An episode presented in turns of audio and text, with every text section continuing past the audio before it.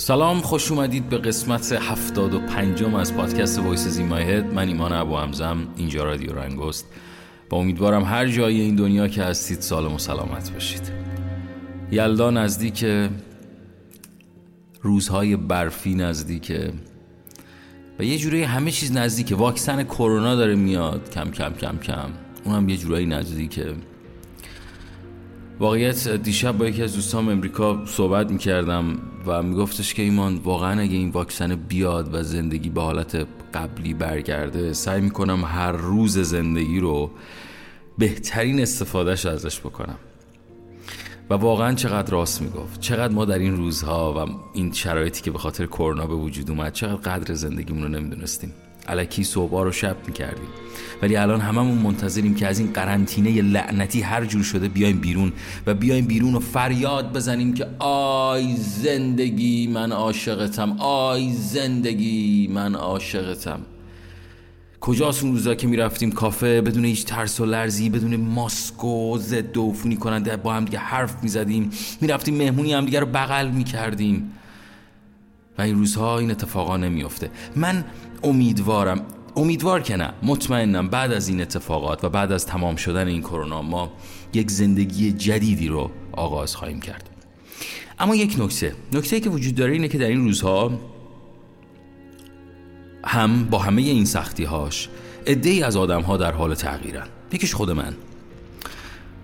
قدیمترها یک مقداری منفیتر به نسبت به یه سری موضوع نگاه می‌کردم. ولی این روزها انگاری یه اتفاق جدیدی افتاده. انگاری یک نوری نمی‌دونم از کجا به سمت من اومده که دیگه دارم تمام اتفاقات زندگی رو مثبت می‌بینم. کاری منتشر شد چند شب پیش به نام طاقت که در بخشی از اون کار من بغض کردم. خیلی از مخاطبا اومدن پیغام دادن با اون بغض برای چی بود؟ واقعی ترین بغضی بود که در دنیا بود و حداقل برای خودم چون صدای خودم بود. و واقعا احساس کردم که باید بذارم بمونه. نمی‌خواستم حذفش کنم. نمی‌خواستم خودم خودم رو سانسور بکنم. پس شما هم نباید خودتون خودتون رو سانسور بکنید. گاهی این بغض ها دردآور هست ولی باعث حرکت و باعث این میشه که تو به خودت رو بهتر بشناسی مثلا محیط اطرافت رو. خلاصه که زندگی در حال سپری شدنه و امیدوارم که تک تک شماها و هر کسی که داره صدای من رو میشنوه از هر جای این دنیا که هست حالش خوب باشه و امید داشته باشه به آینده. این حرف کلیشه ای امید به آیندم خودش داستانی داره. حالا بعدها بهش می‌پردازیم. می‌خوام یه پادکستی درست بکنم که البته یه بخشیش ادیت شده آماده شده ولی می‌خوام از شما هم می‌خوام که از پیش مادرتون برید و ازش بخواید که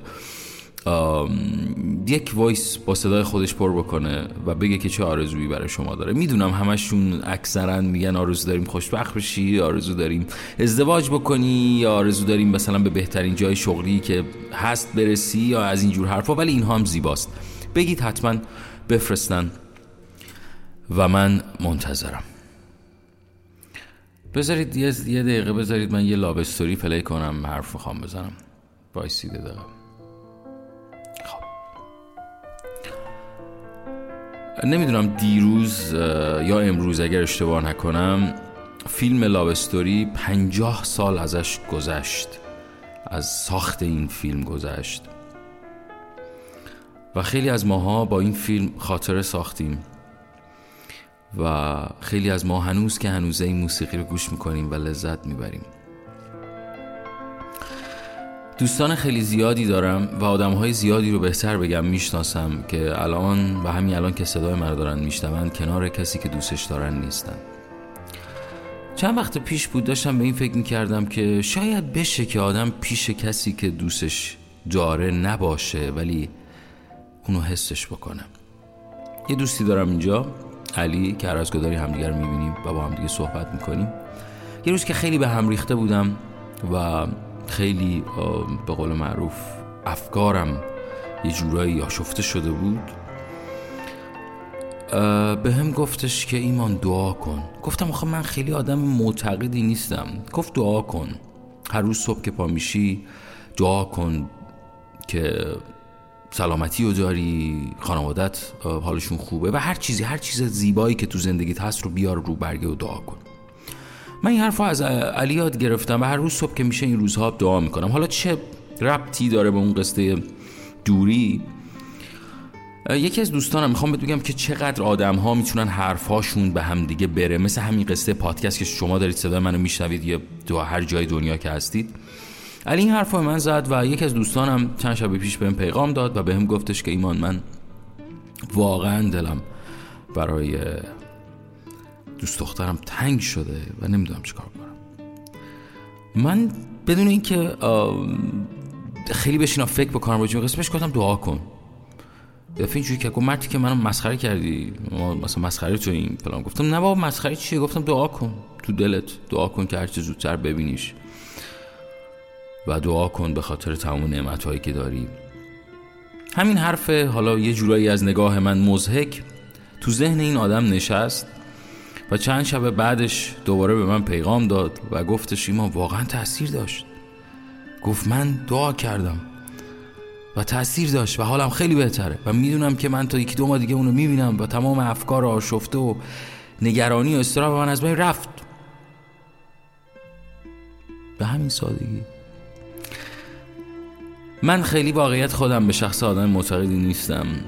یعنی نمی‌تونم بگم. مثلا در اون حد شاید بگیم واژه مذهب رو استفاده بکنم. ولی این مدت به این قصه دعا خیلی رسیدم. نمی‌دونم شاید یک انرژی داره موقعی که ما دعا می‌کنیم و اون انرژی برمیگرده به خودمون. شاید ساده ترین حالتش این باشه. ولی اگه تو هم دلت آشفته است اگه تو هم حالت خوب نیست همین امشب موبایل بذار کنار. همینجوری که دراز کشیدی برای خودت برای آرامش قلبت و برای همه ما.